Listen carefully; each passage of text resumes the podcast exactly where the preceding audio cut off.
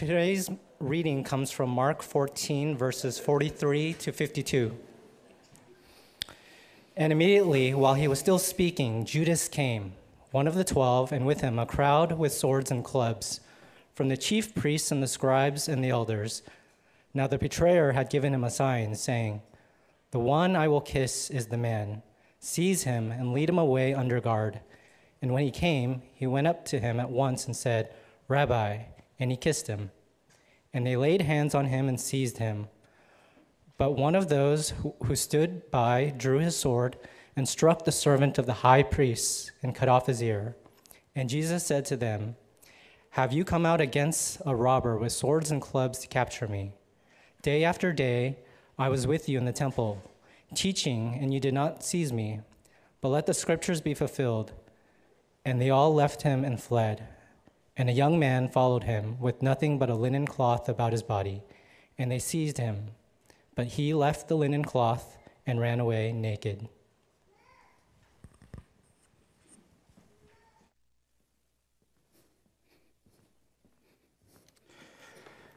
Amen. Thank you, Michael. For those of you who do not know, Michael is one of our deacons here at New Life Church.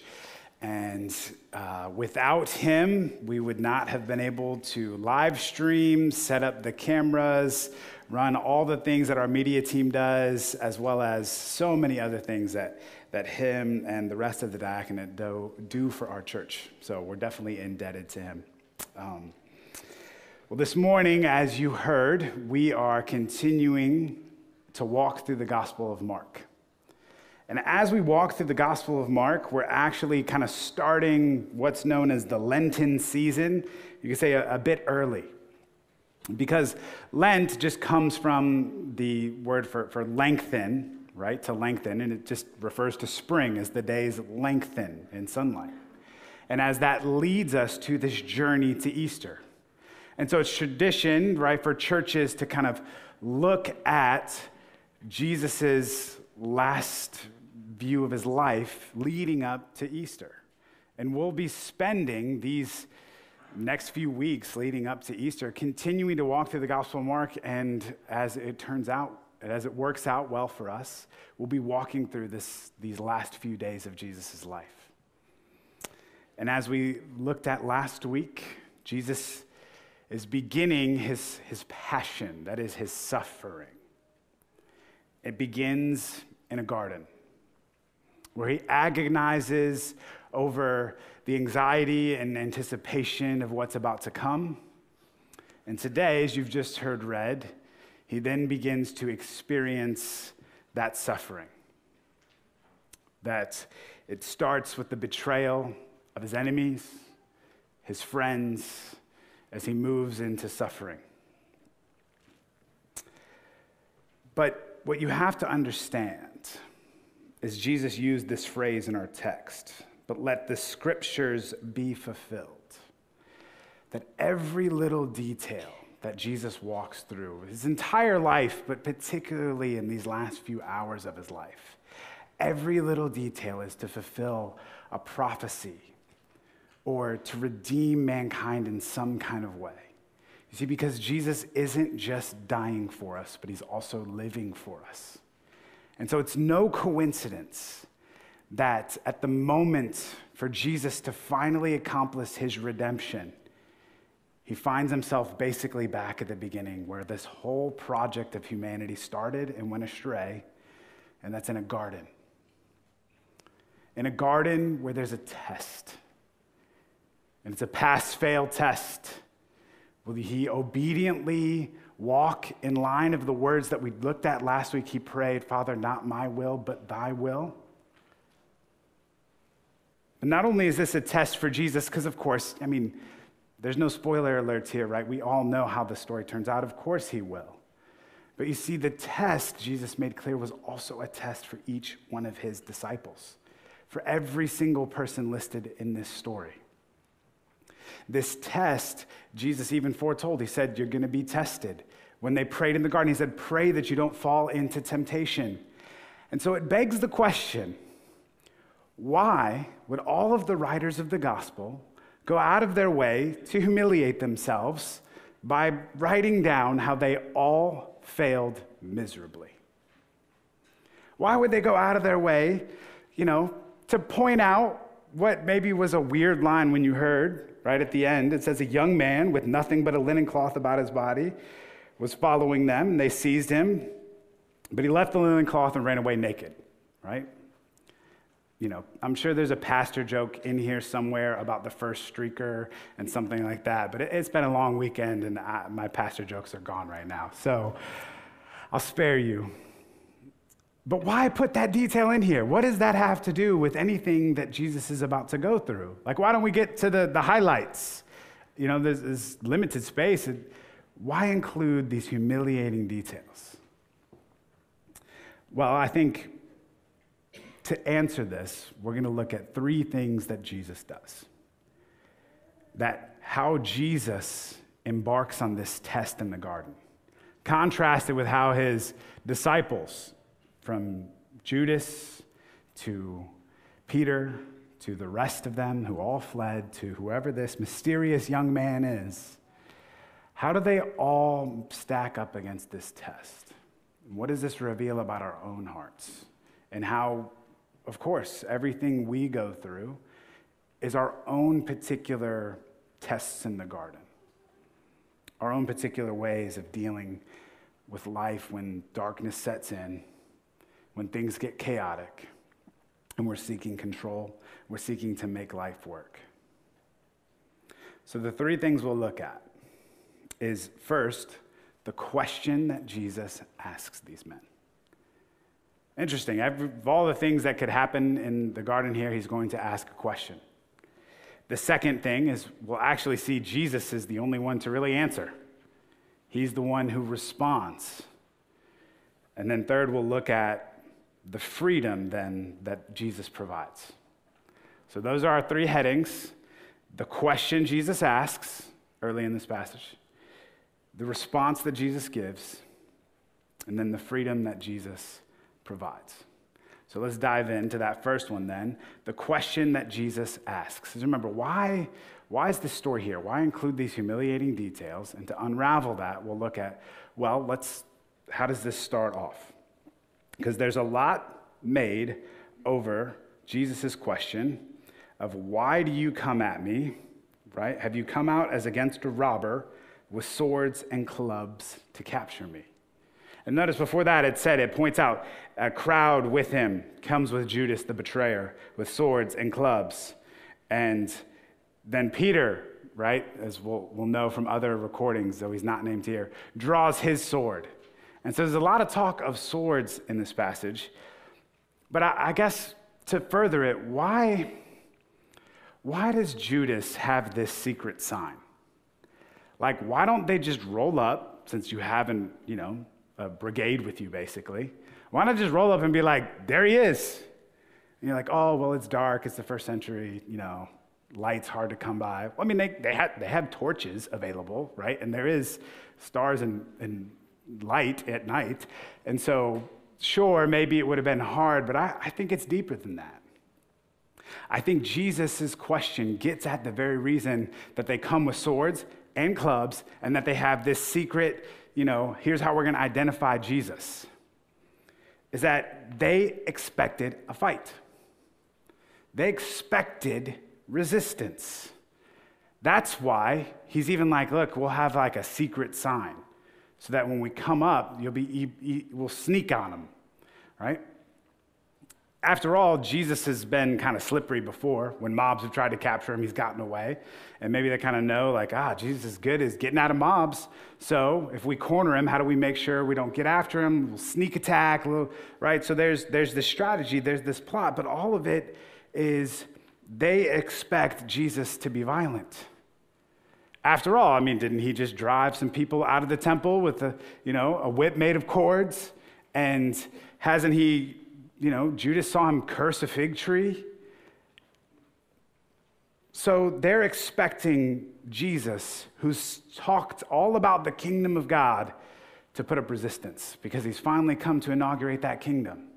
Everyone knows it. Everyone knows this is the make or break moment. Jesus will either become king or they'll put him to death so that he can't lead a rebellion anymore. And of course, the irony is this is exactly how Jesus is going to become king because they thought it would be a kingdom just like the other kingdoms of the world, a kingdom of power.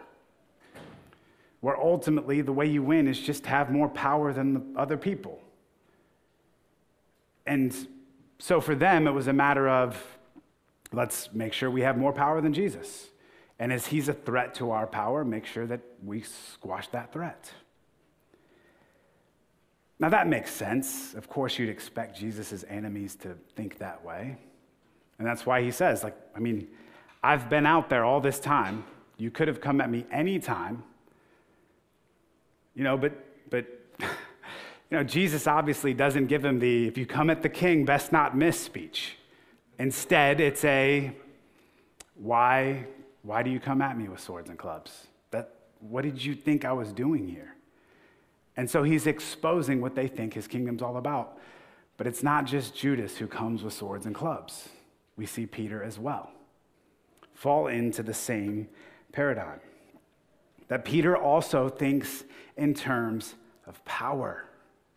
And that the way the kingdom of God is going to happen is we also need to have more power than them. And so now it's just a struggle of power. Now, we've seen this with Peter and with all the disciples you know, but, but this is kind of coming from Peter's perspective, and so he's, he's bold enough to confess his sins and not the sins of the other disciples. So God bless him for that.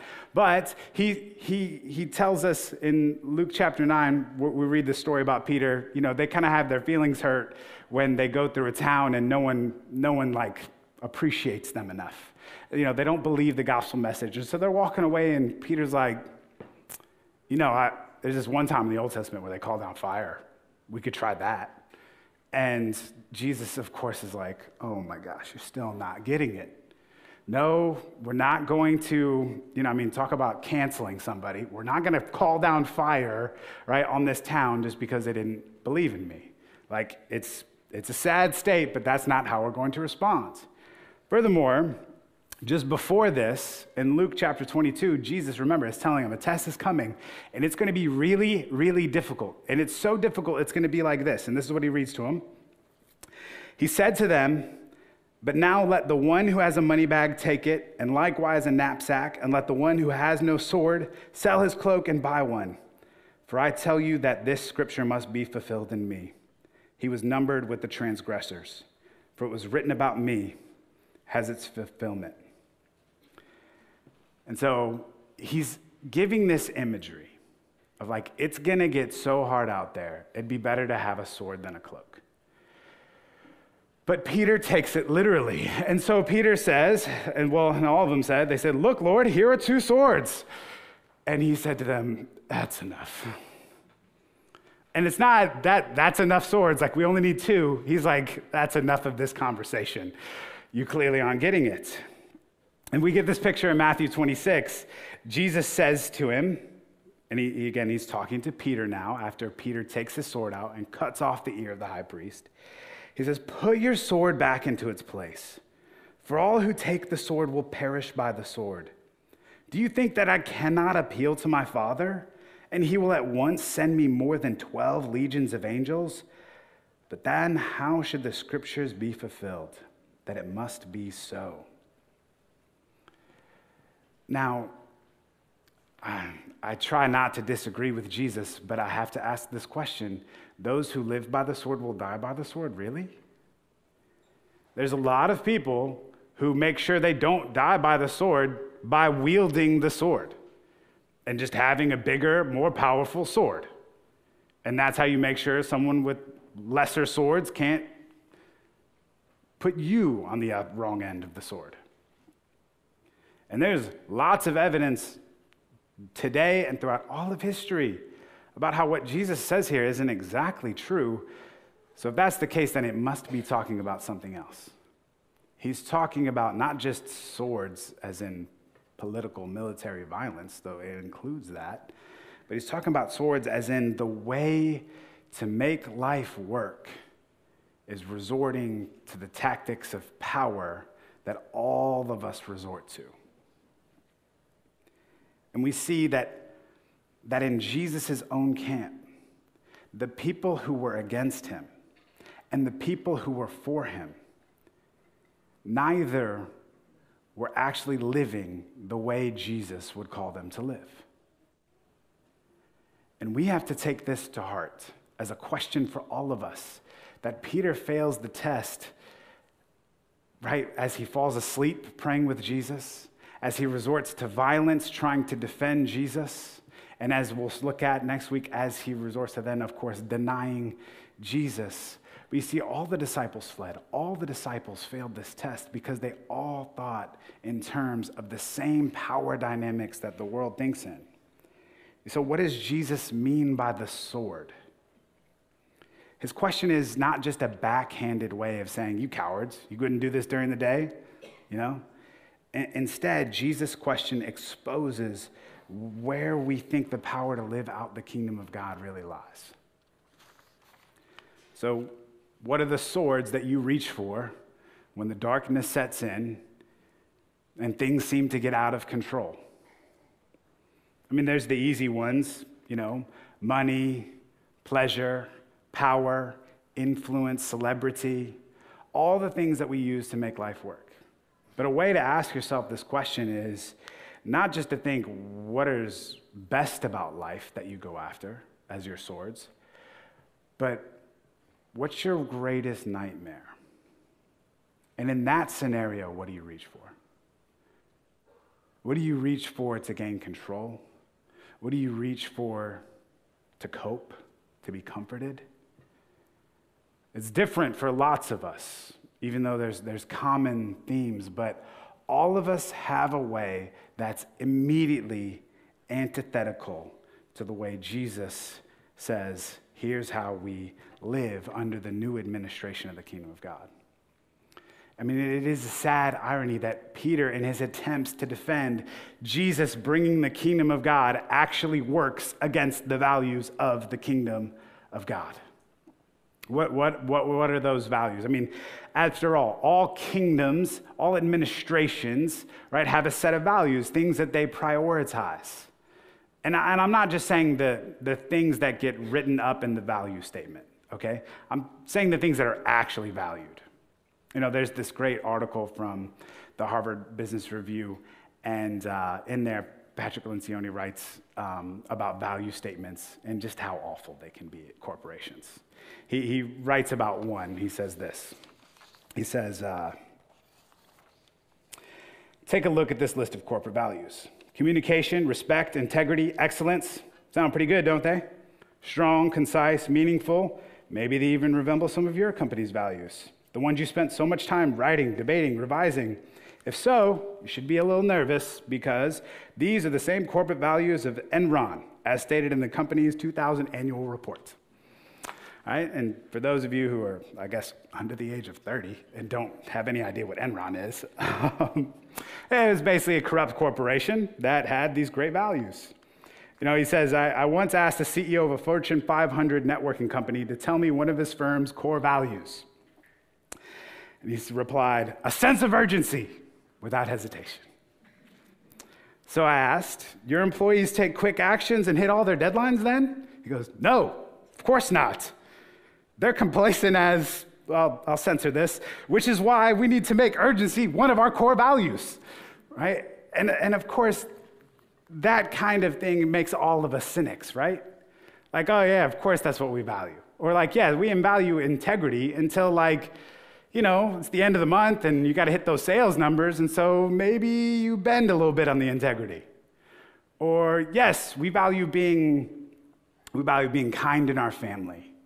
But when we're running late and shoes have gone missing for the millionth time, maybe you light a little fire under somebody by not being so kind. It's like what, what are your actual values are. And Jesus says his actual values are, well, he lists them in his famous Sermon on the Mount. Blessed are the poor in spirit, for theirs is the kingdom of heaven. Blessed are those who mourn, for they shall be comforted. Blessed are the meek, for they shall inherit the earth. Blessed are those who hunger and thirst for righteousness, for they shall be satisfied. Blessed are the merciful, for they shall receive mercy. Blessed are the pure in heart, for they shall see God. Blessed are the peacemakers, for they shall be called sons of God. Blessed are those who are persecuted for righteousness' sake, for theirs is the kingdom of heaven. And blessed are you when others revile you and persecute you and utter all kinds of evil against you falsely on my account. Rejoice and be glad, for your reward is great in heaven. For so they persecuted the prophets who were before you. His value statement. You know, of course, Jesus breaks some of the rules, right? You're only supposed to have like three to five core values, but Jesus' ultimately core value is look, our kingdom is totally upside down from all the values of the other kingdoms of this world. It's totally upside down. We've, we've flipped the whole script. And notice as he says, Did you come out against me as against a robber?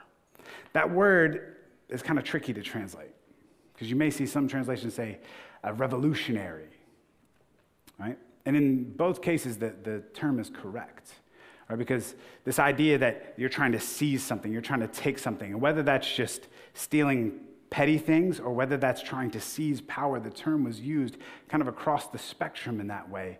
And Jesus doesn't deny that he's a revolutionary or that he is here to take things and change them and flip everything upside down.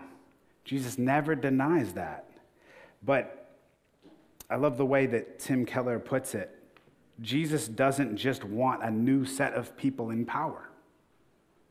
He wants a new power in power, a new power at work in the world a totally different set of values.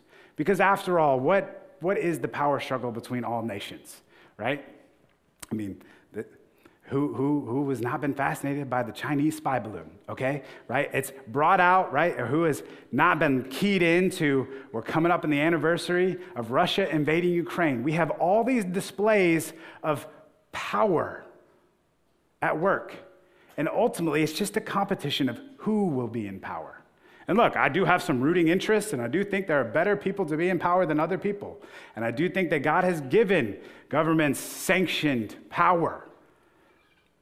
But ultimately, as Christians, the way we bring in the kingdom of God is not through the power that the world seeks, the power to compel and to control and to cope. Instead, our values are totally different. We will have a new power and power. And the objection here is right away who could actually live like that? Who could live like that? How are the Ukrainians supposed to turn the other cheek? Who could live like this? Jesus can't really expect this of me. I would be taken advantage of. I would never make it. You can't actually live like this and make it in society today. So let's just separate this somehow then. Well, then, of course, we fall right into the same trap Peter falls into. It's like, look, you can't make it like this. And so we all reach for our swords. Whatever that sword may be for you, when the darkness sets in, when the test really heats up, we all reach for a different sword than Jesus, unfortunately, in so many ways. And so, what is it that you reach for? What is it that you use to control situations or that you use to cope with. So that brings us to our second question then, and that is the response that Jesus gives. You see, because if the question that Jesus asks is all about revealing a new kind of power that he brings, that it's not just he's going to be the next Caesar, but he wants a different power than the one Caesar even wields himself to rule and reign in his kingdom and in the world. That heaven is coming to earth, and it's totally different from all the values of us, our, our worldly kingdoms, where power and celebrity and possessions and money are treasured above all. And that's how you control and cope and make things work.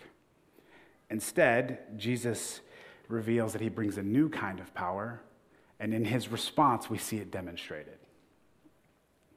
There's a few things that happen that we can kind of pull from the other gospels to get a picture of how Jesus was responding in the garden. We won't look at all of them, but the thing that I find most fascinating is that it's hard not to immediately remember in Matthew 26, as they tell this story of Judas betraying Jesus, the last words Judas would have ever heard Jesus say is he would have heard Jesus calling him a friend. He said, What have you come to do, friend? Now, of course, Jesus knows the answer to that question. And so it's not a question for Jesus, it's a question for Judas. And as Pastor Jeff explained over and over in his sermon on the betrayal of Judas, Jesus is giving him chance after chance, trying to help him awaken to the evil that he is about to run into. And even at the very last moment, his first response is not to reach for a sword, but it's to reach for reconciliation. And then the next thing we see is how does Jesus treat the man who had his ears cut off?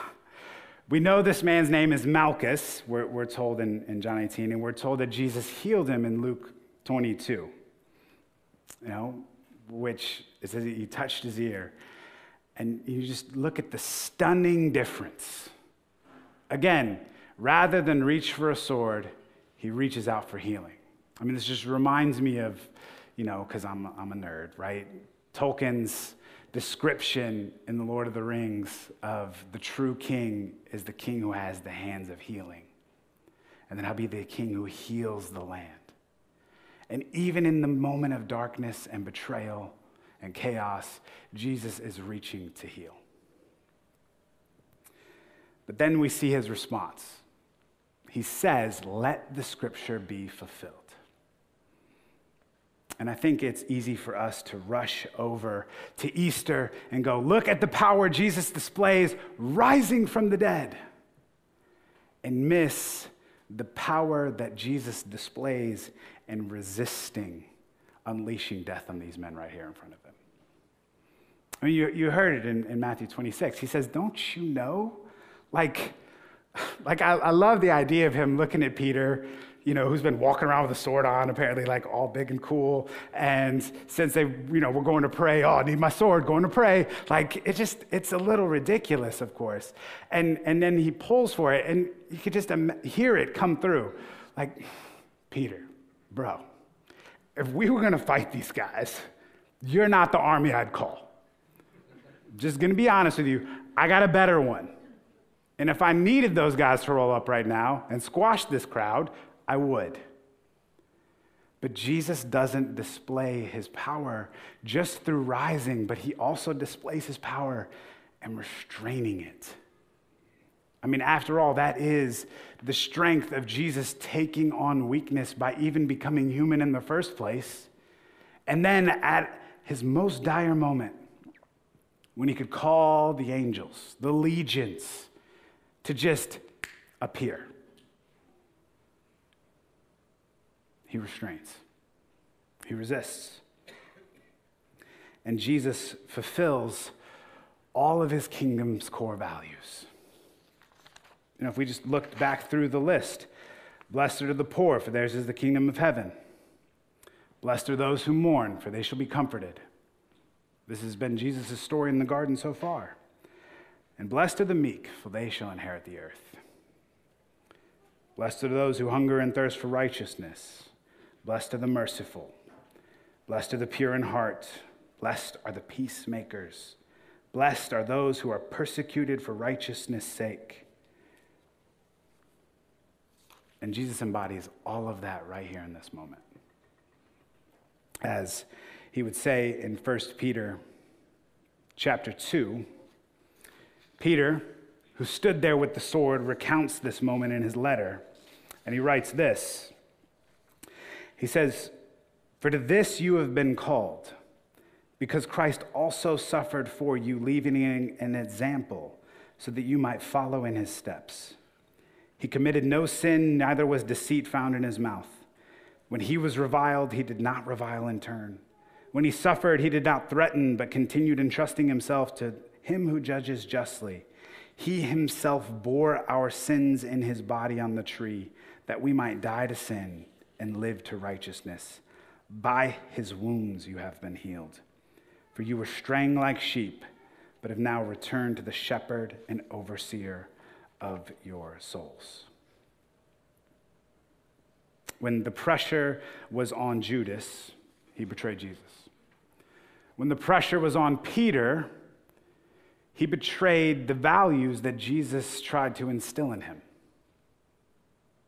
But when the pressure was on Jesus, he fulfilled everything perfectly. We're, we're told everyone abandons him, everyone fails the test. And in this garden, there is one man who stands alone, passing the test. And as Peter recounts all the ways in which he fulfilled his own kingdom values, he did it for you. He says, He did this. He was made sin so that we could be healed. So that we could begin to understand through Jesus' demonstration of a new power how that would begin to set us free as well. You see, Jesus would go on to actually be the robber they're accusing him of. Because it would say later in Mark 15 that he was crucified between two, and it's the exact same word here, two robbers. That Jesus would take on our curse so that we could actually be set free to live in light of a new power dynamic. You know, in Psalm chapter 2, we're told this. We're told this about God's king. We're told, Why do the nations rage and the peoples plot in vain?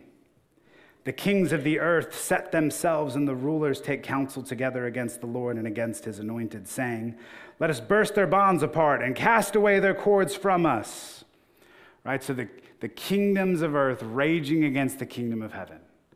They want to live with a different power dynamic than the one that the kingdom of heaven would have. It goes on to say, But he who sits in the heavens laughs, the Lord holds them in derision. Then he will speak to them in his wrath and terrify them in his fury, saying, As for me, I have set my king in Zion, my holy hill. I will tell of the decree, the Lord said to me. You are my son, today I've begotten of you. Ask of me, and I will make the nations your heritage and the ends of earth your possession. You see, we think that this psalm too would be read at every king's coronation. But of course, the ultimate king is the one of whom this is read. This is my son with whom I am well pleased, Jesus. It says, You shall break them with a rod of iron and dash them in pieces like a potter's vessel. Now, therefore, O kings, be wise, be warned, O rulers of the earth. Serve the Lord with fear and rejoice with trembling. Kiss the Son lest he be angry and you perish in the way, for his wrath is quickly kindled. Blessed are all who take refuge in him. And look at the irony here kiss the Son. You see, Judas would kiss the Son to betray him so that he might gain the power and the status that this world offers. You see, we're told that we get to take refuge in this king that we get to kiss the Son, as it were. Now, you may think, well, doesn't that just sound like a, just a different way to be in power? That Jesus is, well, he's just the other king we should be afraid of now. That instead of being afraid of man, be afraid of God. Well, I, I don't think that's the case. I don't think it's less than that. I think it's much more than that. I think that as we reflect on our own lives, we have to bring into this, this picture of ourselves that's brought in like the fruit of the Spirit. You know, in Galatians chapter 5, Paul lists, you know, love, joy, peace, patience, kindness, goodness, faithfulness, gentleness, self control. I only have that memorized because the VBS song, all right? Well, why, why does he list those? I mean, think of that imagery. When you, when you crack open a fruit, when you juice a fruit, when you squeeze a fruit, what comes out? Well, it should be the, that, that fruit's juice. And see, the question is for all of us is the same. When we're squeezed, when we're pressed, what comes out? Is it the values of the kingdom or is it the values of the world? Now, C.S. Lewis kind of takes that test a little bit further. He says, if you really want to know, you don't do it, you know, planned. You have to do it by surprise. And he uses this illustration. He goes, if you want to know if there's rats in the basement, what do you got to do? You don't open the door, turn on the lights, any rats down there? I'm coming to see if there's any rats, right? That's how you play hide and seek with five year olds. No, instead, you gotta bust open the door, run down the stairs with a flashlight, and get them. Try and surprise them to see what's really down here, because that's the only way to know what truly comes out. And the same is true for all of our lives. In those moments of surprise, what comes out? Do you respond with love to your family? You respond with love to your coworkers? Is it the values of the kingdom or is it a different set of values? The same values that everyone else in the world lives by. And what Peter and Judas show us is that whether you're for Jesus or against Jesus, you could still betray Jesus and his values. But thankfully, Jesus provides a much greater freedom for us. Jesus provides a freedom to actually live in light of this power that he's demonstrated. You see, and that's where we get this little line of this weird young man in the linen cloth who runs away. And I, I understand there's, there's a bit of a pun probably at play here, like living in freedom, right? He was free. And sure it was, but um, free of all clothing. But the best guess, right? Everything that leads us to believe is that this is actually Mark writing himself here and saying, I'm the young man who's here. I fled. After all, who else would know this story if not Mark? Everyone else has fled. Everyone else has dashed. You're running for your life. Maybe you notice out of the corner of your eye the naked guy, right? But really, I think we have Mark putting this in here. And this gets back to where we started. Why would the disciples write this down? Why would all the gospel writers include this humiliating event of Jesus' followers? The guys who are going to go be the, the leaders of this new movement, why would they humiliate themselves in this way? Showing that in Jesus' worst moment, they didn't stand with him, they fled. And one of them fled naked. Well, again, it takes us back to that picture of the garden. Adam and Eve, when they failed, what did they realize? They were naked and ashamed. And here's this man who is naked and ashamed, but that is not where he stayed. Because he understood that Jesus was the one who fulfilled everything for him, that stood in his place. He now is able to stand in the place of Jesus, bearing everything for us to see. I love the way Scott Sauls put this is that what Mark does here for us is he gives us an example of how the church basement is really what the church sanctuary should be like.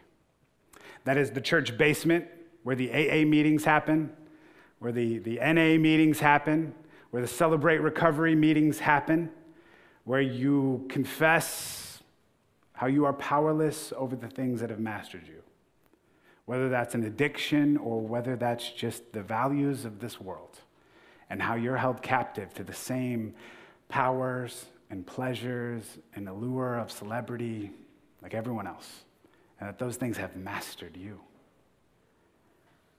But it's also where you find others who can empathize with that. And who more can empathize with our weaknesses than Jesus himself? And that then sets us free from those, power, those powers having power over us. And that new power that Jesus wants to be in power, right, can actually begin to reign in our hearts and begin to take the place of the powers that would rule us. Begin to change us into people of love, like Jesus. The people who, when we do get surprised, can maybe respond with love, joy, peace, patience, kindness, goodness, faithfulness, gentleness, self control. And not respond by being controlling, by seeking power, by coping with other things. that Mark understood how Jesus had stood in his place and set him free, that Mark can now tell you the worst things about his life. He can take you into the church basement of his own soul and invites you into that same freedom. So, you see, when you're invited to, to, take part in these small groups, we want them to be, as we say in New Life 101, we want them to be like the hospital waiting room, not the interview waiting room. You know, where you walked in and maybe you did this in the church parking lot. Whose cars were around here and where do you kind of rank up and whose clothes are around here and how do you rank up? But instead, you could be set free from that to say, yeah, what are you here for? Oh, you think that's bad? Let me tell you. I got this, this, and this. Like, the values are flipped totally upside down from one to the other. We are set free to live under Jesus' power. And that's the invitation that we all have. So when we're told to kiss the Son, to bow before this king, we do so not because we're just terrified that this new king will get us, but we do it because this new king lived for us and died for us and demonstrated a new power. So let's pray. Father, we come before you now asking that you would help us to live in light of this new power. as we fully and freely admit, we're, we're a church full of hypocrites. That just like Peter, we reach for the swords of this world to cope, to control. God, we, we, we are just like the Enrons and the corporations and all the other churches that we hear so often of how we betray the very values of the kingdom. So have mercy on us, Lord. Help us to repent, Father, to run to you for the new power that you demonstrated. And may it rule and reign in our hearts for your glory. Amen.